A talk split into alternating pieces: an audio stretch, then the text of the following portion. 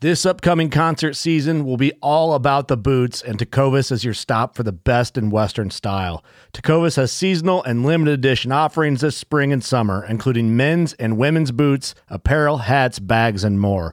All Tecovas boots are made by hand in a time honored tradition with timeless styles that are always on trend. And Tecovas has first wear comfort with little to no break in period. It's hard to find this level of comfort paired with this level of style. Stop by your local Tecova store, have a complimentary drink or two, that's WCB style, and shop new styles. The smell of fresh leather and friendly staff are at your service. Many stores even have leather custom branding to make your boots truly personalized. And with regular live music and events, there's no in store experience like it. If you can't make it into a store, just visit tecovas.com. That's T E C O V A S.com. They offer free shipping on all boots, as well as free returns and exchanges, and ship right to your door. Go to tecovas.com and find your new favorite pair of boots today. Midway USA brand product designers have one straightforward goal develop high quality, technically sound products and deliver them to customers at reasonable prices. If you are immersed in the shooting sports industry and pay close attention to every single detail, you know our products are built right and stand up to everyday use. Who has shooting mats and range bag systems to hunting clothing and just about everything for the outdoors? Log on and shop 24 7 with super fast shipping. MidwayUSA.com. Shut up and sit down.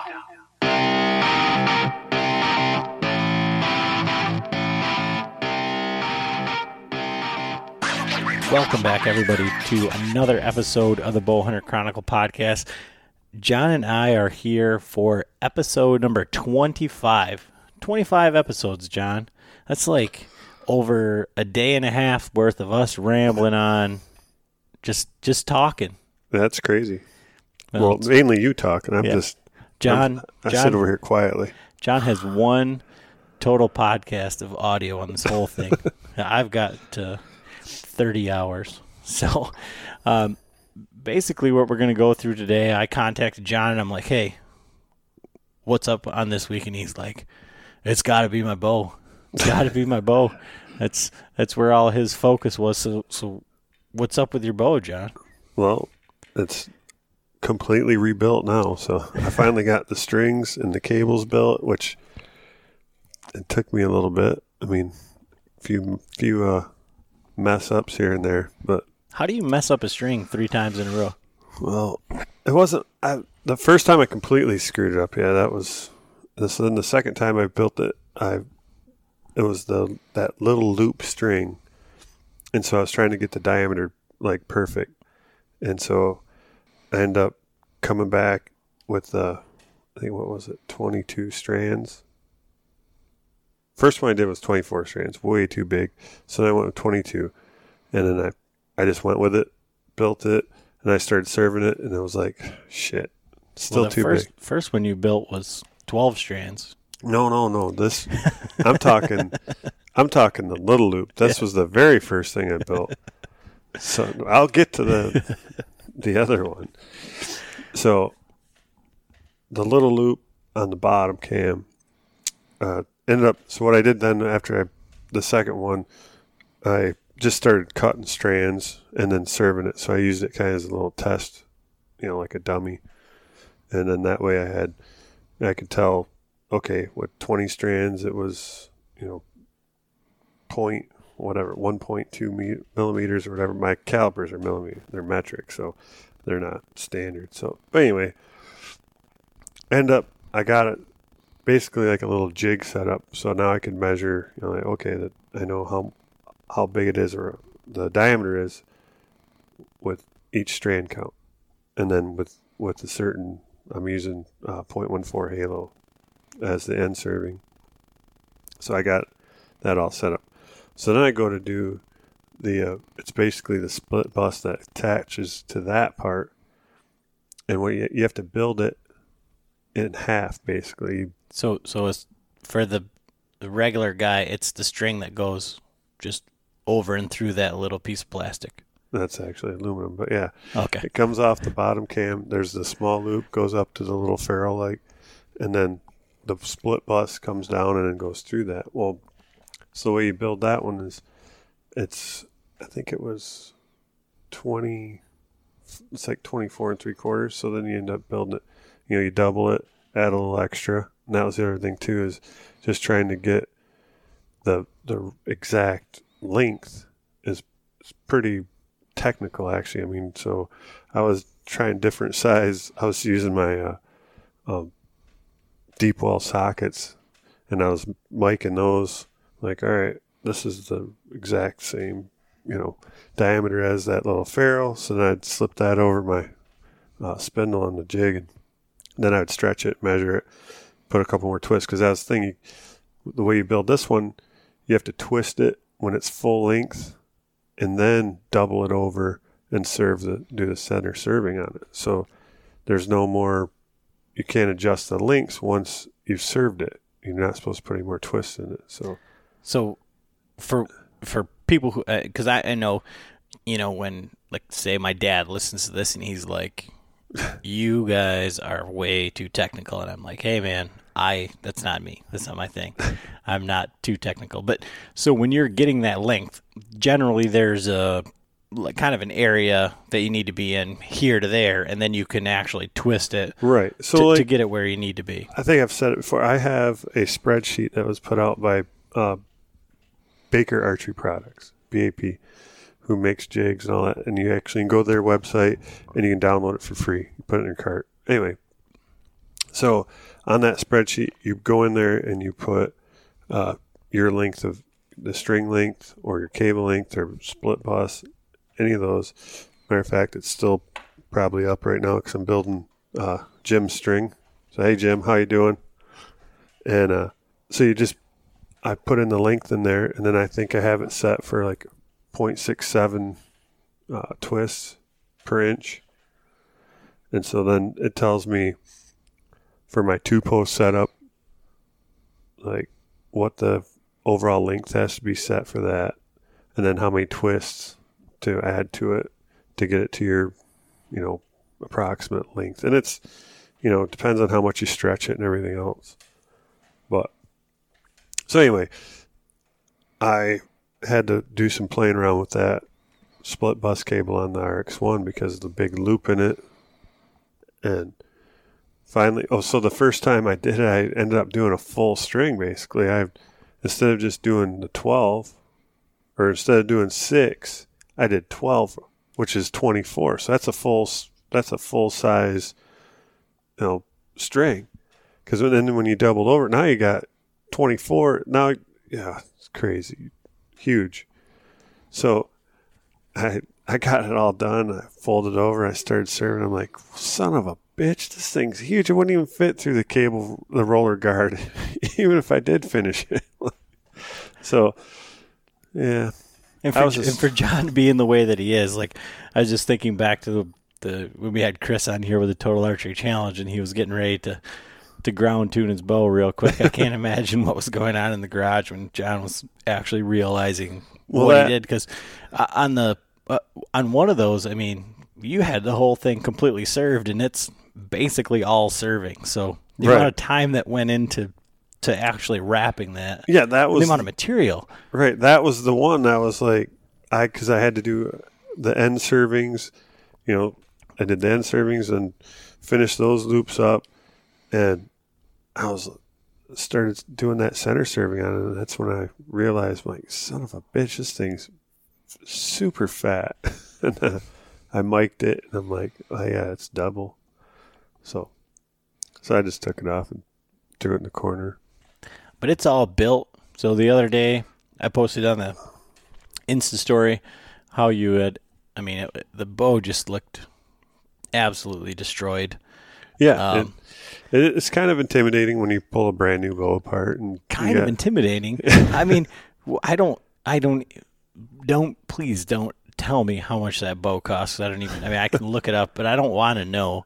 And then to see it there, just laying in a bunch of pieces, and then say, "Well, you know, I'll just. I it needs a green string, so we're, I'm going to build one." and then I'm just going to take it apart, and I'm so I'm that confident I'm going to put it back together, and for for no other reason than making it 80 pounds is cheaper than building arrows. yeah, Well, it was for me anyway. I mean, the, only because I've, you know, I have a pretty decent uh, connection. So, but anyway, yeah, I ended up the arrows are going to cost about 180 bucks to build, and a set of limbs, uh, depending on you know what your what your dealer's going to charge you to get them. I think they're about you know maybe two two fifty if you're going to go and you know pay the retail price for them, but I got them for much less than that. So so when I posted that story, um, you weren't actually done. It was all back together, but it wasn't quite quite ready. Yeah, Because, that- that- because of that, the the picture of that new puppy. Right. The new pain in the ass puppy. no. I had I had left like I headed towards I headed to the to the club at like ten o'clock, figuring, you know, all right, every I put the puppy in his kennel, he's good. And, you know, my wife had to get up early and go to work. So I'm like, I'm just gonna cruise off, get this bow built, get it all tuned, and then Yep. About twelve thirty my wife is texting me, Are you coming home?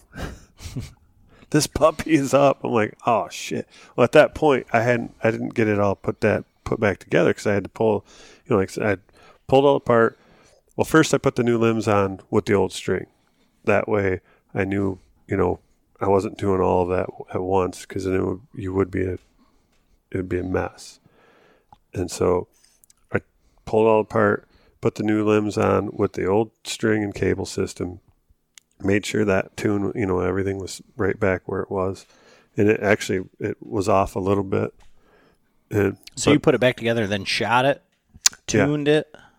no, I I marked my cams. I did all my measurements. I measured my brace height, axle to axle, all all those measurements. Tore it apart, put the new limbs on it, and then I noticed that my bottom cams, my bottom cam was a little bit off. So I don't know if it was just the way those the new the eighty pound limbs held the system, or maybe it could have. I was very careful on when I took because I had to pull off all those cams, the cables and stuff. So, and I put those through a clip. So it may have twi- like I may have lost a couple twists on one of the cables. Just I mean, I was trying to be super uh, safe on on not losing twists, but it, I'm I might have. So, but I knew it was, you know, I knew my marks. My bottom cam was the mark was off by probably two twists, so I knew I was safe. So yeah, I got it back together, shot it a few times with the old string, you know, made sure everything was good to go, and then then I started replacing them one at a time. So I replaced the the split bus with the little ferrule and the, the bottom loop. I did that one first, then made my adjustments. That's and then I got the uh, the regular single cable, got that on, and then that's when I ended up getting that cam timed back in to my other marks. Now, to you, is that just common sense, or did that like? Because I think when if I were to do it, which I would, I don't think I would ever would unless I had somebody standing over there saying, uh, "Do you really want to do that? Are you sure that's the next step?" Because, I mean, I would think like to put everything back on, not necessarily stepwise, but now that you're saying it like that, I think for for someone who was, you know, got a new cable, I got a bow press. This is how I'm going to do it. Just do it all at once. You mean? Yeah, Well, yeah. I mean, some people might do it like that. I just, for my, for my personal preference, I know it, it, it's easier in the long run because I know my cams are, you know, before I took the bow apart, I knew my my tune and my cams are marked. Everything was measured. So if I take one cable off and I know that measurements out, I look, I get it all out. I pull it back a few times. I might shoot it a couple times just to settle it in a little bit.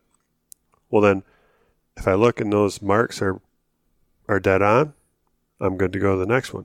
Now, if they're off, I know it's that cable or that component that has changed it, and I can adjust it back to that with that one part. Now, if I took all of it off and put it back together, and the cables, you know, it's everything's out of whack. It's like, well, where do I start? Because I did all of it at once. So for me, it's easier to do one part at a time. So I did the I did that split bus first, then I did the single cable for or second, and that at that point I got I knew I had to put a few twists in the single to get that bottom cam back into time. So then those were back right back at my marks, and then I went and put the string on. And so we had a, had a question on Instagram directed directly to you about the the let off and how do you tell that and everything. So like so when you bought that bow, you bought that bow at eighty percent. Right? Eighty five. Eighty five. And then you had to have it changed or No, the factory, the RX one, it's hard, you know, it's hard to figure it out. Like, I don't really, like, if you go to Hoyt's website, it doesn't really say it on their spec sheet. But if you search, uh, like, the, the string specs, which normally I haven't been able to find it for my other bows, but for this RX one, they actually have uh, a PDF file where it come out, came out and it had actual, like, a blueprint of the string, maybe because it's you know the new s- split system, and it, it even described like how to uh, go about building it, which was great if you follow it. But no, so then it actually on that sheet, and then on the other tune charts too, they do like you can go back and look up older bows and stuff, and it does tell it on the on the tune charts that it'll tell you what it comes out factory with the let off. It'll tell the cam number, the draw length, and all that. So for each bow, you can go back and look at. I've looked back as far as I mean, I think 08 on one of the bows, but I think there might even be more. But on that, it tells the, the let off, and then so the the RX one is comes factory with 85% let off with a modules 75 and 80. So yeah, the, the question was about going down is it available to go to 80% or did it come 80%? So it comes 85, but you can order modules for 80% and 75% let off, which then will you'll be legal in Montana and Colorado, which are 80% max. And Idaho is eighty five or eighty. I don't, you know what? I'm pretty sure it's they don't have a limit. They I do mean, have a limit. But they- it's it's high. It's either eighty or eighty five. Well, then hopefully it's 85 because my bow is at 85. But actually, Mitch, when I, I called him and see if he could get the, the modules, he ordered them right then. I'm like, ah, I didn't need them. I was just, you know, wanting to know if you could get them. You know, if the, and that's Mitch at Mitch at, uh, it's Johnson's Great Outdoors in Montague. and so That's- that's, where you get all your stuff. Yeah, that's the pro shop that I get. He's got a great selection. If he doesn't have it in stock, he'll, like I said, I just called him and asked him about, you know, because sometimes, sometimes like I had actually asked because I was like, I want 75 pound limbs. And I, you know, heard on other podcasts, you know, or those are custom shop builds where a custom shop can order 75 pound limbs, but a standard shop, it's just, they have to stick with the 70 and 80 or whatever it is. But so I wasn't sure if he would be able to get the those mods, but he can. And so you yours is all set up now, and you did not build this eighty pound bow because you want to shoot through elephants. No, I I was, you know, I, I probably could have got away with keeping the 70 pound limbs and my 260 shaft arrows. But they're a little bit, the tune, I didn't do a ton of tuning on it. Anyway, I didn't do a ton of tuning. I, you know, did my paper tune, did a little bit of bare shaft tuning, and my 260 arrows did not tune as well as my 300s, but I had already ordered the 260s before I did that. I or I had my 260 arrows beforehand and just planned on building those for this bow. And then when I got it, I ended up you know, shooting those 260s and I was tuning them like, and I had some of my 300s left over in my quiver when I was there, and I just couldn't get that. It's a little bit of a left tear, a little bit of a left tear. So I shot my 300s through it and bullet hole, bullet hole, bullet hole. like, well, it's kind of telling me that my shaft is a little bit, it's a little too stiff, maybe, for the 70. Which that's the problem with with my arrow length, my draw weight, my draw length. I'm like, if you go to the chart, Easton chart, it says right in there 300 or 260. So I'm, well, I wanted to be on the safe side because we went, I ended up building these with the 50 grain brass. If I would have went with the 75 grain brass, it definitely probably, it definitely would have broke it down a little bit more. It probably would have, I could have had that tune better. But for going out west, shooting fixed blade broadheads, I didn't want that much FOC. I wanted to keep it like 50 grain, 50 grains brass and 100 grain fixed blade. And then that way it's not steering so much on the front end. I'm using four, four, four fletch on the back.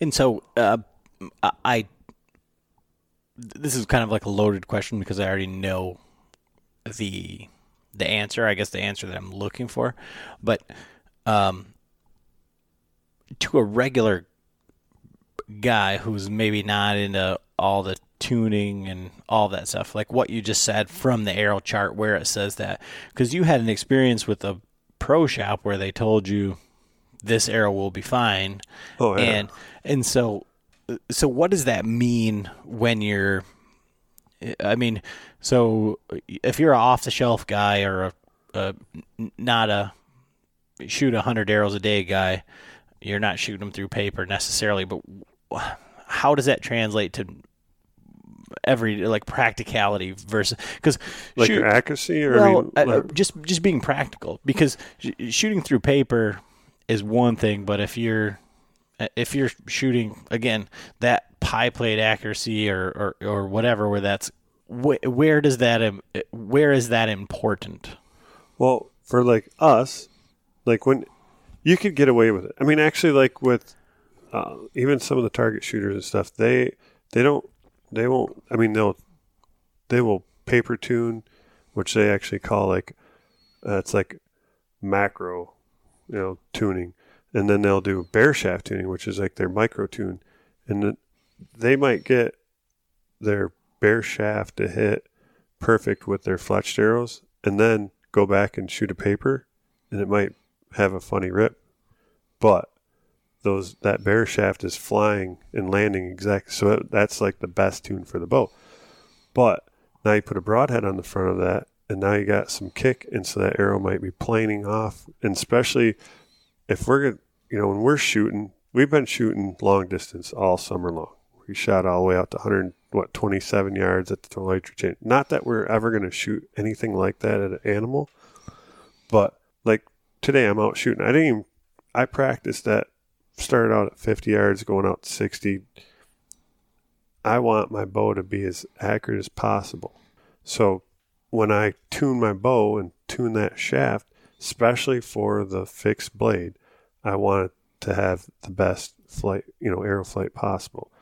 Now, having the correct spine is going to be that's like the most important thing. I mean, if you're too stiff, it's not going to flex right. It's going to kick out, and you're going to get some funny, you know, fishtailing. Same thing if it's too if it's too limber or limp or whatever, it's it's going to flex too much, and then The fletchings aren't going to be able to bring it back. Right, It's, it's not, not going to be able to recover. Exactly, and then then you go and put, you know, you, and that's with a, a field tip. So then you go and put a fixed blade broadhead, three blades or four blades or even you know two blade. It's that's like adding wing tips, you know, another wing up front. So then it's you know, you're pretty much you're out of the game at that point. Now, t- twenty yards, you might not notice it much. You can tune your bow, or you can sight your bow in for that. Your uh, field tips aren't going to be close. You know, I mean, you're going to have you're going to have to change your sight. You know, left, right, up, down, whatever. Resight it in from the field tips to the broadheads, but that's what we're trying to. No, no broadhead is going to fly exactly like a field tip. I don't care what they say. it might be close. You know, like these mechanical heads are pretty close, but there's always there's still some wind. You know, there's some resistance on that tip, and they're longer. They're they got different aerodynamics, all that. So tuning it, getting that best arrow flight, that's I feel like we owe it to the animal we're going out there. Now, depending on most, I guess you'd have to have confidence in your pro shop or your archery shop and your local, you know, in your town. And yeah, I've I've went to one.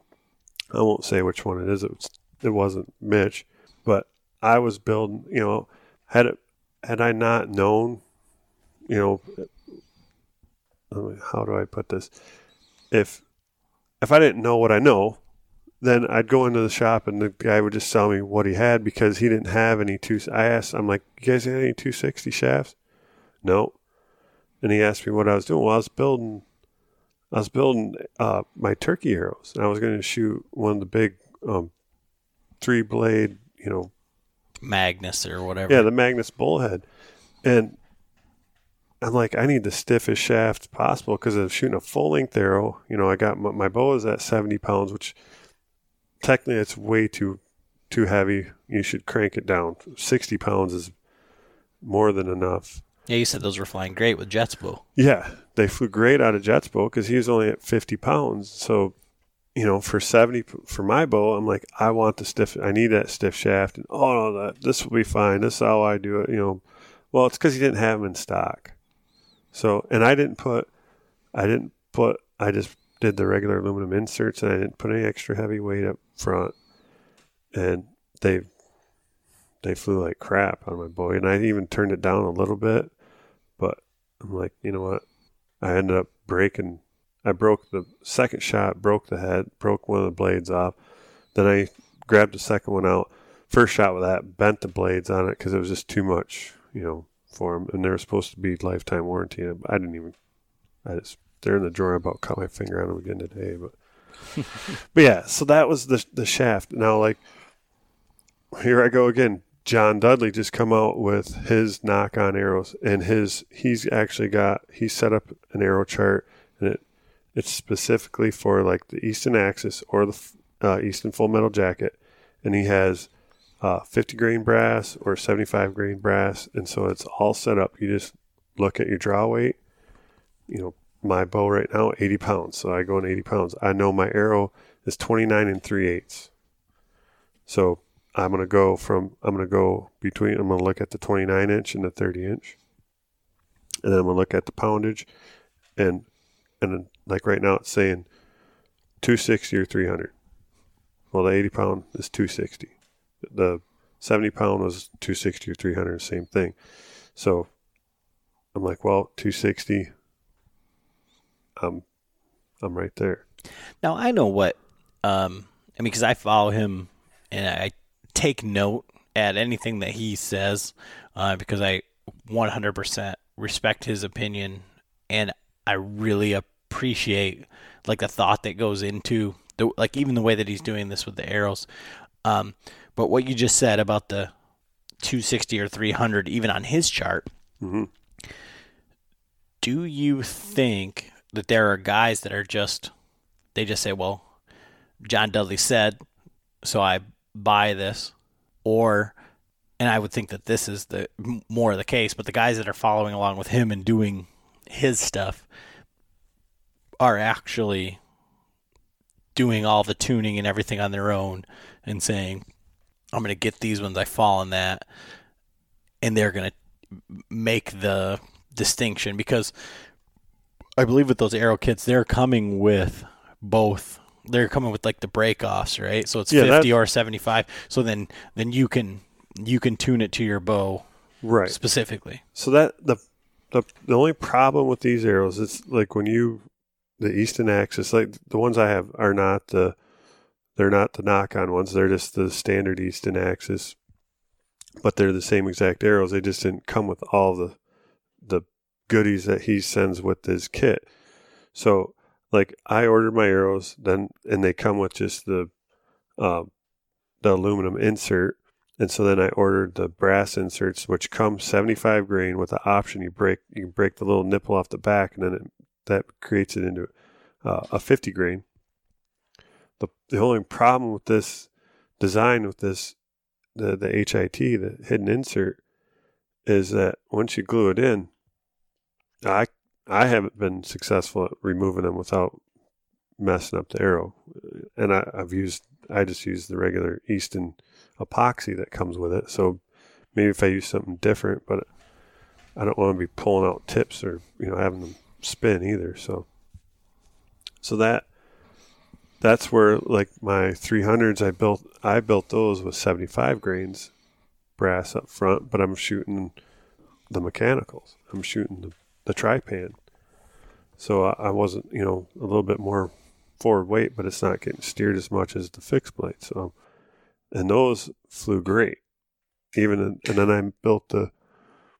I had some of those in three fletch. I had some of those in four fletch with the the AE Max Stealth, and then I also had. Then I built the the six fletch with the little AE. Um, I can't remember which ones. Those are like the PM 2.0s. So just the little like target fletch was six, and that's when I shot at the Total Archery Change, Challenge, and those flew great until you know Until you shoot them in the dirt. until you shoot them in the dirt and they penetrate you know foot foot in and you can't find them. But I guess the key there is don't shoot them in the dirt. but so yeah, that's the just Easton has like if you look in Lancaster's catalog, they have you know Easton charts. They have uh, Black Eagle. Black Eagle charts. They have Carbon Express charts. Go by that. I mean, some. I mean, they're all they're all pretty technical. Like you measure your like this, and then you can, and then even someone will tell you like, okay, if if you have like a 125 grain tip, well, then you know, well, that's 25. Okay, I'm going to shoot a 100 grain tip, but I want to go with like 50 grains brass. Well, like the standard aluminum uh, insert, I think is what are they like 14? Maybe they're 20. I'll quick measure when I got a packet of them right here. Yeah, I don't know. I mean, So these are So- these are my uh, so in in my in my lifetime, up until I met met John, I think, and started, I guess, kind of seeing the way that these guys were building arrows like regularly. Um, it was always go in, maybe have them specifically cut you some arrows, and they'll glue them in right there. And then, uh, I guess that's not true because I had a buddy that had a bow press, worked at a bow shop for a long time, shot for Hoyt um, for a little bit. So I'd go over there and we'd drink a few beers and spin some broadheads and cook up some uh, some arrows on the stove, you know, with the with the fletch tight and right.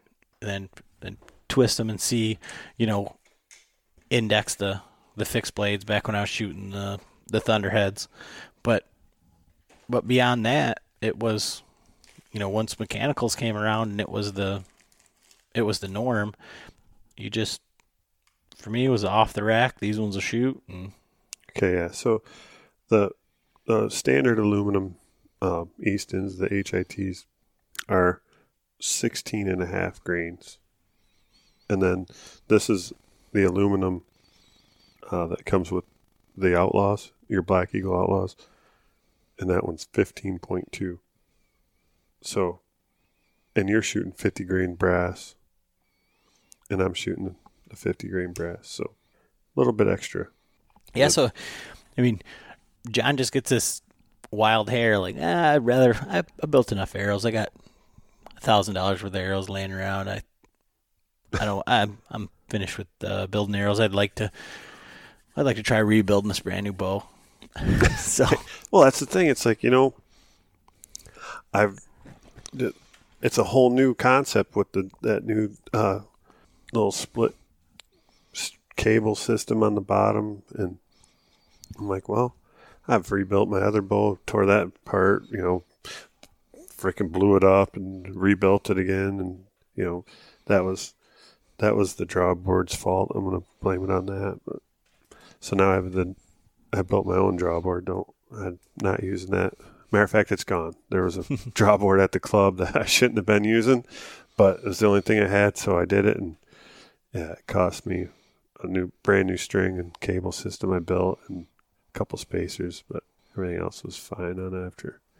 but it, it's it's funny because you, I mean, you're building um, Jim a string right now, and so that's for the Halon, and it's a Halon 32, 34. It's a it's a Halon six, Oh, okay, 30 inches axle. Actually, okay. So, actually, it's well. Here's all the but e- either way, the all the Halon strings are going to be the same.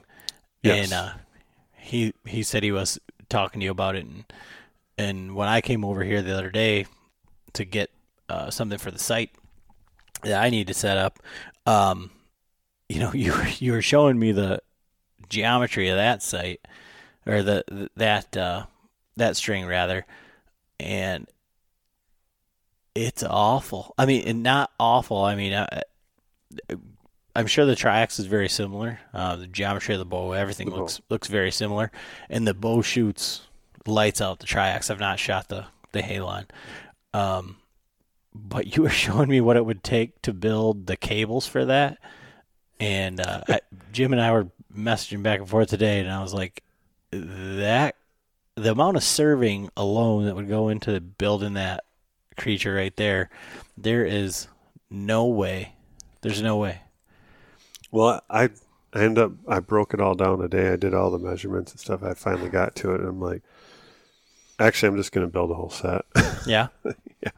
I mean, because the the little split the the yokes on these they're 13 inches and they have five inches. kind of break it down for like what what a normal uh what what a string for that Bowtech was yeah, like a- versus your RX one versus this monstrosity.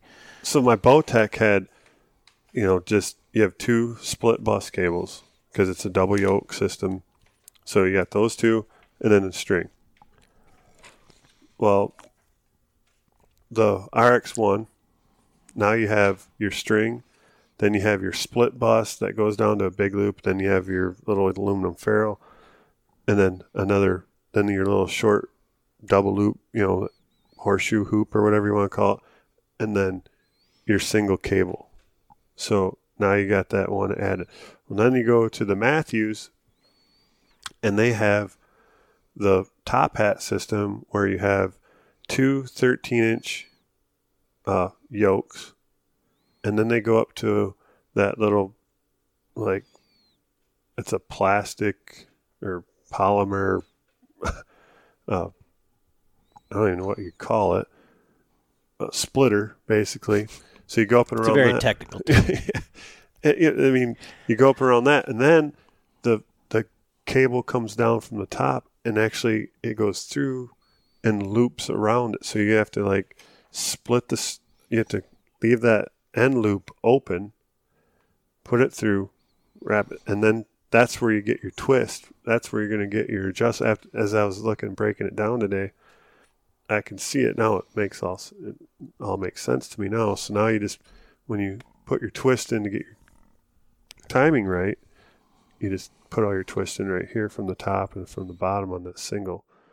So it's actually not as bad as I think you can get away with being a little off on your measurements on that system, unlike the the Hoyt where there you can't really put too many twists in that in that split yoke.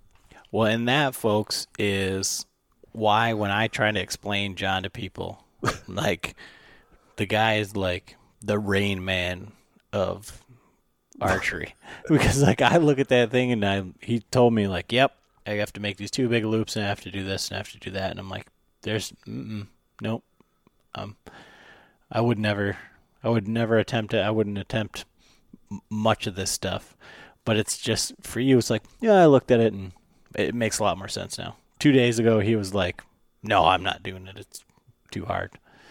Yeah, it, it's not not as bad as I originally thought. So just a matter of I'll have I've I'm got my arm resting on Jim's string right now, so the string will be done, and I'll get that either uh, either set it aside for him, and then build the cable, you know, the whole system and do it all at once, you know, I'll just ha- I just have to message him. I'm sure he, he'll Yeah. he'll he'll probably message me tomorrow. You know, he'll listen to this on Wednesday or whatever. Be like, yeah, what what are you talking about? You didn't message me message me back. But no, I've been super busy. So I'll just get that whole thing. Like I said, I got the my all my measurements, the whole drawing, everything's right here. So, and what's nice about this is they're all the same size. The same 24 strand. I'm going to use 0.14 halo, and it'll come out perfect. Where you know, on on my Hoyt, I was chain cutting strands. You know, end up doing 18 and then 20 and 22, and trying to get all those perfect. But So, and just one more time for, I mean, you're you're on probably a dozen strings or so at this point. No, we'll say a dozen finished perfect strings, not Right. not attempts. attempts Um, play arounds. With what looks to me, with the exception of the scale, probably fifty dollars worth of steel. if that. Yeah. um, and so for someone who likes to tinker with stuff, how do they go about? I mean, it's the most intimidating thing in I to me uh, is and- like seeing that bow. Like it made me like want to vomit because it was like I know like today where I sit right here, we are literally, literally like 30 days from hopping in the truck and headed exactly 34 hours into the, Elkwoods. to the uh, forget that the unknown is what is what I, Right. you know we don't know if there's elk there John. We are headed out into oblivion. So uh, to see your bow that you know you've switched things up and done everything tuned timed everything and just to see it in literally a heap it makes me want to puke. So I would have to assume um, that you wouldn't, you know, recommend No, taking your hunting bow apart and doing this for the for the first time. But like, let's say that someone wanted to was familiar with kind of like bow presses, taking their bow apart, all of that stuff, and they wanted to make that jump. Well, for one, what I most guys I know have some have an old bow laying around, right? I know I had couple of Mathews or whatever, uh, backup bow, you know, kids bow, something you can play around or go to the pawn shop. You most I've I I went there with my old Mathews and I couldn't even give them to him. He's like, you know, and so he's got some in there that are just fifty bucks. Buy a bow, use it for a carp shooting bow or something, or take it apart. Take it apart. Like we listened to uh, Greg's podcast. Yeah, well, we were listening. So we've been listening to a lot of the stuff from um, Greg Litzinger, um, Bow Hunting Bow Fiend. Fiend, and he's uh, on a lot of different podcasts, and he's a, a really great uh, resource as far as being uh, both uh, kind of like John on the bow tech side, but then he's also on the other side where he does the bed style hunting, and he does it from a very uh, all of his videos and the things that he's putting out is a very educational um, kind of like view. Like he's he's really trying to help you out and you know trying to put you on to information that's going to help you. So we've been listening to a lot of his stuff, and he was talking about sitting in his living room, right? Yeah, well, he he had no bow and he just bought. And where it was funny because we're talking about and you were like, "Yeah, he's like a bowmaster." I'm like, I open up the drawer. There's my old bowmaster. I'm like, "Yeah, I, I do one better than that. I got an even older one that had like a. It was like a turnbuckle style where it used to- It's terrifying. I mean, it's it is one step above a ratchet strap. Right. And I've used ratchet straps before too.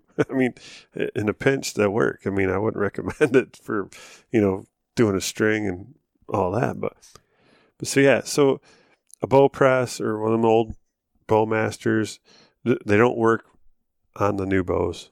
I even, I mean, they'll work on like my son's. Uh, We probably work on the the Carbon Express, the Carbon Icons, probably the Elites. it depends. The thing is, though, you have to use the split limb adapter, and that's such short axle to axle, it won't. There's not a. The cable won't get short enough to actually work. Yeah, but most of the Elites and the Carbon Icon, the that Infinite Edge, they're they're solid limb. Solid So- limb, but you ha- still have to be able to You have get to that. be, get it short enough, or that you have to get be able to get the that little uh, T into that uh, in between the that s- cam. in that slot. So that's the problem where, and it's kind of kind of bulky, and so then there's that's this is what I'm talking about. The there's only so many crimps on the cable to shorten it up so far.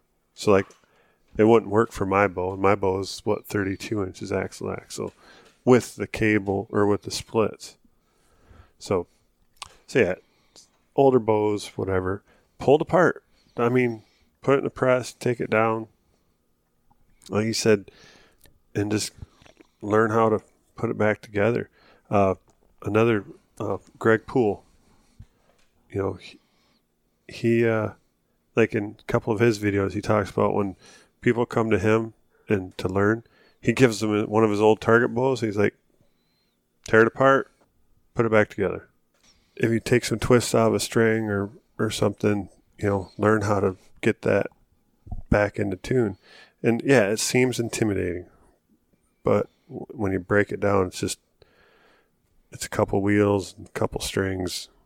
I mean, you do it a couple times. Not so much the new stuff, but I mean the old the old bows. But I I used to do that, you know, like So have you had a bow blow up in your face? Because I have. Well, I had- pretty intimidating. well, I had your bow oh come yeah, off, yeah, come yeah. off track, which was that was very unnerving for me because I I had just worked on it, but I didn't. The only thing I did was change the modules, which wasn't even in a. No I didn't even put it in a press or anything. It was right here in my garage, which I don't even have a press. So it was definitely there was something wrong with that cam system. There was either something bent or that cam track was. I don't, I don't even know, but all I know maybe maybe I torqued my hand a little bit or something. I don't honestly don't know, but and that that sucker come unrailed and that was scary. So then when I you know rebuilt it, then I'm like, yeah, I'm putting this in the draw board so I can crank it back slow and I can watch each as I mean it took me quite a while to get it back. I got it back one crank at a time. Every click I would check and make sure everything was in line. Click, click, click, get it at full draw. Okay. I did that like two or three times. You know, two two times slow and then I then I just cranked it up. So I knew it was all in line at that point. And then I did it by hand. And I was still, you know, like I haven't had my shield on. I put my grinding shield on because I'm like, I don't want to get whipped in the face if this shit breaks. But- yeah, when when that the the cable broke in that reflex that I had, and like I, it was just one of those things where I knew like the strand, like the cables weren't, they were they looked a little dry, like there was something off, like something was wrong. I drew it back, and I just heard and I pulled it away from my body, and that was it. Hundred miles an hour, that cam's going, and that was it. It's still, you know, even, you know, Well, I, but the but the reason that I ask is that like I think that that's like the fear, right? Is that like you know you do it enough times, like something's bound to go wrong. Right. And that's, you know, especially like I could have easily got distracted that night when, you know, my wife's texting me saying, Hey, you need to get your ass home. I'm like, I'm right in the middle. I had the, the bow is, I couldn't leave at that point. you know, I'm like, I got to get it back together. So I could have easily got distracted and say, you know, you're putting the cam, this cam on, this cam on, then you're throwing the cable on the track. Then, well, when you start messing with one side, all of a sudden you don't realize it, but all of a sudden the string might come off the, the cam track on the on the left, and you didn't realize it. Then you start letting it down. Well, it stays in time. And then as soon as you start pulling something back, if you're not double checking, now you're in trouble because then it's going to come off and then things are going to unwind and it's going to go to hell in a handbasket really quick. So that's the one thing that I I try to do. Well, I don't try. I do every time. If you see me look, I always look, and I think Greg Poole's one was like count to seven or whatever. How many contact points you have on your on your cams? That's your number. So seven. Count them. One, two. You check every spot where those cables, and then you can run your finger over the the cam tracks and the, the string, you know, the cable guides. Make sure everything's in line before you pull that back. Because at that point, when you pull it back and something's wrong, too late. Yeah, and I think one of the things I was getting at with with that is that, like I said, there's there's there's more money right there in string material than there is in material that it took to build the the string jig. Um, and there's no bow press in this garage. I, mean, well, I mean, there's a couple of bow masters and there's some ratchet straps, but you know, with our Bowman's Club and and things like that, you know, there's there's got to be access out there for other guys to like get access to that, or is is our bow Bowman's Club? I- You know, I don't know. I I I honestly I can't answer that. I don't know what other. I haven't been to any other bow, Bowman's clubs. You know, But I mean, by God, if you have a Bowman's Club, but I guess if you had a bow hunting podcast, you'd think you'd have a goddamn bow press. But you know, hey, yeah, we're working on it. I guarantee you there will be one here in the next month or so, maybe even the next week.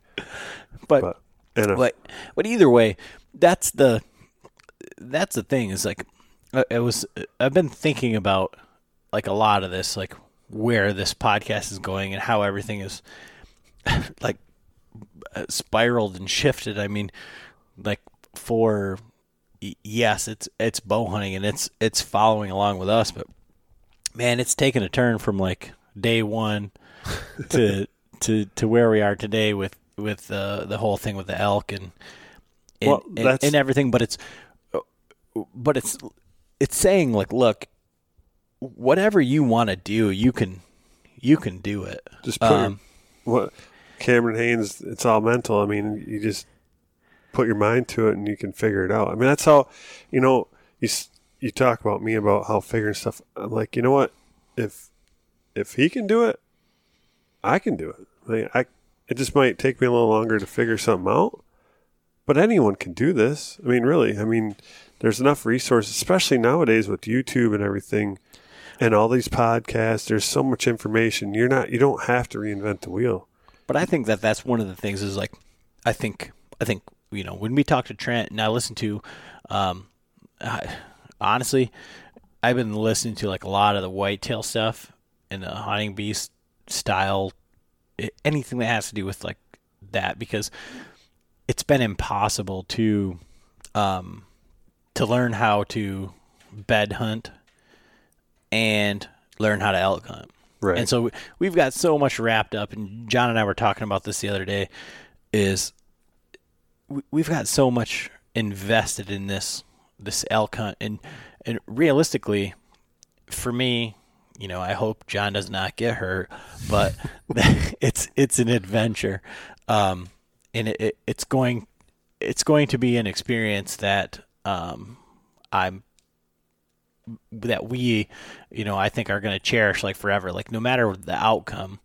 Um, but putting our best foot forward is all that we can do. And you know, John, you was saying earlier about like you owe it to the animal and all of that for for the shooting and the the everything else. But like, if we just went out into if we got a tag for wherever the hell the Badlands are and just went out into the desert, you know, it would be a completely different experience. So putting in the time and the due diligence to to make sure that you know we're going to try and actually encounter some elk and, and do all that has kind of um you know put the put the whitetail stuff aside uh, just in a sense of the elk is a first it's a it's a month further uh, further ahead uh, on our schedules, and then it ends up being everything is kind of all thrown into this ten day adventure, so it's it's it's what it is. Right. Um, you know, we've got hell three months of of whitetail hunting, so you know, time to figure that out. But but ultimately, back where I was going with that is, you know, listening to that and the guys that are successful, and with the podcast with Trent and and talking about it ends up being the I'm going to stay here, you go over there and kill him. It's the confidence, and with with your family, John.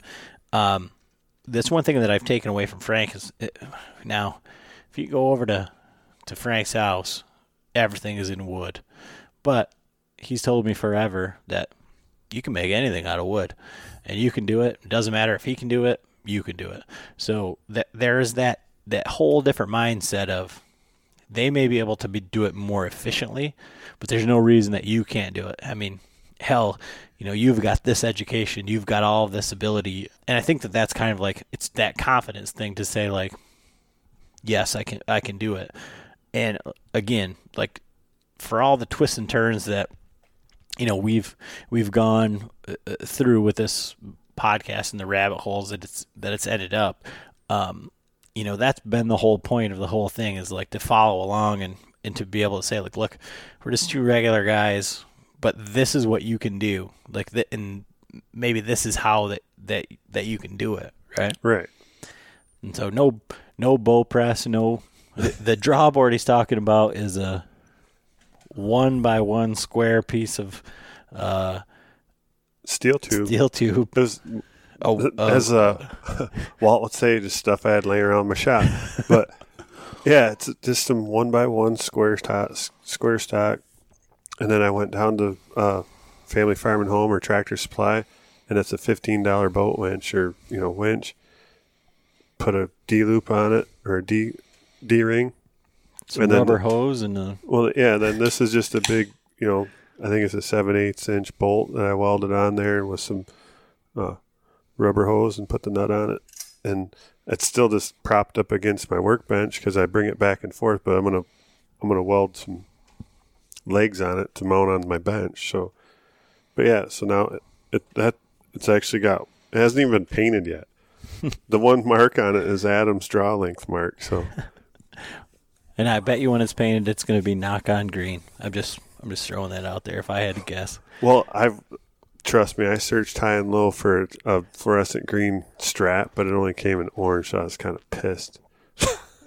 so But yeah, so I think I think where we're at right now is a a good place to to stop. You know, we are talking about John's John's bow, and but I think it was really good um, to kind of put it out there of like how everything kind of goes and and and progresses, and the fact that you know you don't need all of this fancy stuff. You just have to want to do it. So Right. it, it it can be done. and you know, yeah, I have the RX one, but it was just because John. Dudley has one.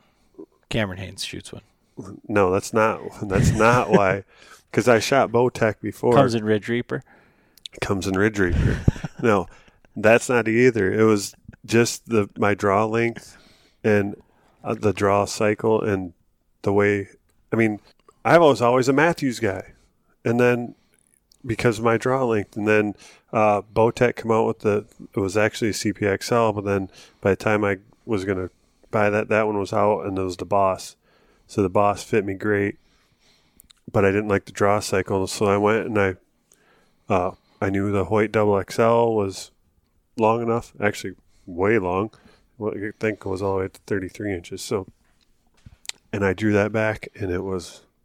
I told him like, that thing was like butter, man. It's just so smooth, and you know when you draw back your bow. You know, if you know what I'm saying, when it's so smooth or it fit so good, I'm like, that's it. This is the one for me. And so then when I went and shot the RX1, it's a little bit different draw cycle, but it's still, it just feels so good. So that's why I picked it. I didn't get to shoot all the bows like you did at ATA. You know, I shot your little, the, your Bowtech and the diamond. And like I said, I, I was out there shooting. I shot it. I don't know how many times. That thing shoots great. It's fun. It feels good, but it's just too short for me. Only I can only. There's no way I can get it to fit me properly. So that's the drawback for me. And you know, I mean, those still like your Bowtech. That's you got a screaming deal on them. So they weren't like cheap. They're not a cheap bow by any means. So anyway, that's a whole nother rabbit hole I went down. But, but yeah, the we never finished that night. I didn't get to finish. I got it put back together. I uh, got a D loop on it. Shot it a couple times, but I didn't get my speed nocks on. I didn't get my peep sight uh, lined up. I still had to. So I was actually shooting it the next day in the yard with the peep all backwards because obviously I don't have a bow press to do it here in my garage. So, but I was shooting it just to get it settled in. Shoot, shoot. I probably shot it, you know, a couple dozen times. Then I finally got a chance when I went over and met uh, Jim at the Bowman's Club to pick up his bow. I got there a little early, threw it in the press, got my peep turned in. I put on my speed nocks and been killing chipmunks. Eight confirmed kills. Whatever it takes to break in your new string, um, that's that's Yeah. what we're going for in the new limbs. And you know, I just want to thank everybody for for following along with us on this this whole journey that we're taking. You know, getting messages from guys saying, "Hey, what about this?" You know, that are that are actually kind of taking stock in in what we have to say. Um, there's a lot of guys out there that are doing the exact same thing that we are, and just kind of working through this. And you know, from the Total Archery Challenge, we met so many good people that I, I feel like I interact with like almost daily that are trying to figure out all of this sort of Western style hunting. And for all the people that are into Western style hunting that we've talked to, I can't say it enough is that there is not a like nicer greater group of oh. people. Everybody wants to help.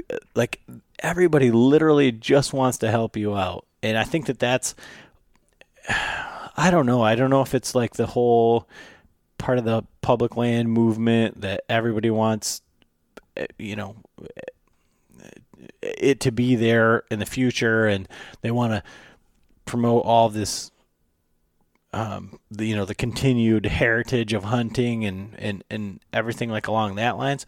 But I've not met one person that I've asked a question to as far as ask them about western hunting that said good luck or you know Where are you out in whatever. The woods? Yeah. you know, and so I, I think that we like appreciate it from from the bottom of our hearts. Like, you know, we're we're just here sitting in the garage rambling on about you know uh, the things that we want to do and the things that we're doing, and that's kind of like where we started with this whole thing. So, 25 episodes in. And we finally got John to do a whole podcast just on his own.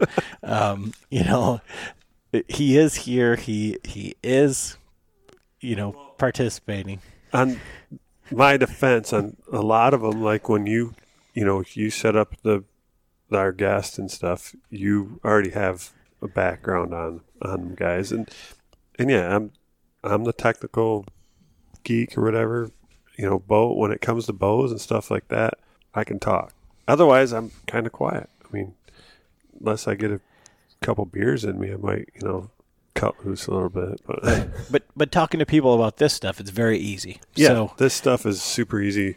You know, I on our born and raised one, I might have been. I, I listened to it and I seemed like, man, I, I was so excited. But then I, am like, would you take a downer or something? I sounded quiet and you know, but I just was listening to Trent talk on that one because he had so much information for us, and I've been listening to uh, a ton of other podcasts right now. I know I'm rambling on, and we were going to cut it off, but oh, it's fine. but like Randy Newberg and Corey Jacobsen got a new one out called Elk Talk. Pretty sure that's one. Elk- Yeah, yeah, Elk Elk, Talk. Talk. And I only have like two episodes out, but great information there. You know, uh, the Rich Outdoors, his Wapiti Wednesdays. I mean, every anything that has to do with elk, I've been trying to just soak it up. So, you know, that's I guess that's the other part of this podcast is we're trying to we It's it's very chronic- self it's very self serving. I mean, so we're the, the the chronicle portion I think is is taking everyone along like with our journey, but at the same time we're trying to get that information out Right. to say that anybody can do it. And that's the one thing that i'd I'd never realized with podcasting is that like the community is so helpful. Everybody wants to help everybody out and you know, you say like I'm on a podcast they're like, "Oh, come on. It's cool. right. Let's do it." It's awesome. It's just you know there's you always have time to listen to stuff. I mean there, I mean not always, but some people have more time than others. But if there's something that you you know that's the thing. Like if you don't if you don't know what to look for, Well, here's the thing. The whole, our whole message for you as a listener is that there isn't anything that you can do as far in in in our world. It just happens to be archery and, and bow hunting, and so we're we're putting ourselves out there and saying like, look, these are the things that we're doing. Follow along with us, and the response has been amazing. I really, really appreciate it. Um, on on that note, I think um, I'm I'm just gonna say like so with our with our archery hunt, we're going out there um, to Idaho, and we're going to do our best to do some podcasting. We're going to kind of be off grid a little bit, uh, getting uh, one of the Garmin InReach systems is going to be able to track us. We're going to put that on our. Uh, we're going to do our best to set that up with limited time. Put that on our Patreon. So if you want to follow along and see exactly where we're at, um, it's going to have like turn by turn where we're at. It's not going to say what we're doing or or anything like that, but you're going to be able to see at what point we're on. So if you want to follow along with us um, with everything that we're doing with that, check out our Patreon. We just started that up, and you know there's some people that have already donated. You know, I mean, we're we're doing this out of our own pocket, just having fun, and and it's exactly that. It is a ton of fun, and we really enjoy doing this. Um, but there are costs that are involved. So if if if you like what we're doing, um, check out our Patreon account. Um, we just got some new shirts printed up. They're actually starting to show up here and there on social media and things like that. So um, if if you're interested in helping us out, buy a shirt. Um, wear it proudly. Uh, we got some decals and things like that. But like I say, we're 25 episodes in, and we got John to do an entire episode all by himself. And I think we've really accomplished something here. Um, so I think we're going to leave it right now with uh, with, with John. Uh, there's so much information out there, and we really appreciate everybody that's that's listening. Um, please, you know, tell one of your friends about this. If you if you like what you're doing and you're saying, you know, like, look, here's a couple of idiots that are just. If, if you you don't like what we're doing, if you think that you know these guys, you, you got tell your friend, like, look, look, you got to listen to these guys because they're clowns. they don't know what they're doing at all.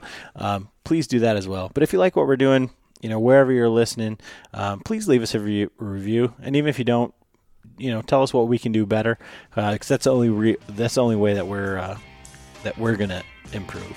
So, everyone, seriously, appreciate every single one of you. Uh, thanks for listening. See you next week.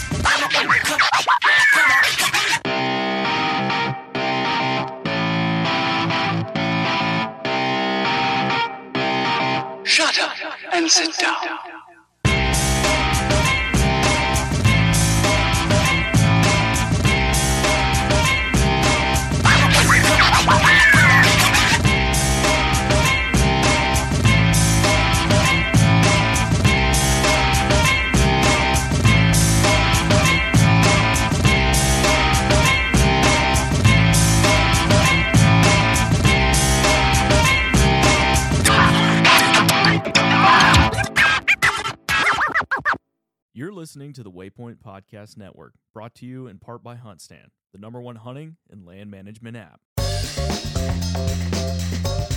Join Captain Justin Leake and Meredith McCord for the best fishing action along Panama City Beach. Tune in to Chasing the Sun every Sunday at 9:30 a.m. Eastern on Waypoint TV.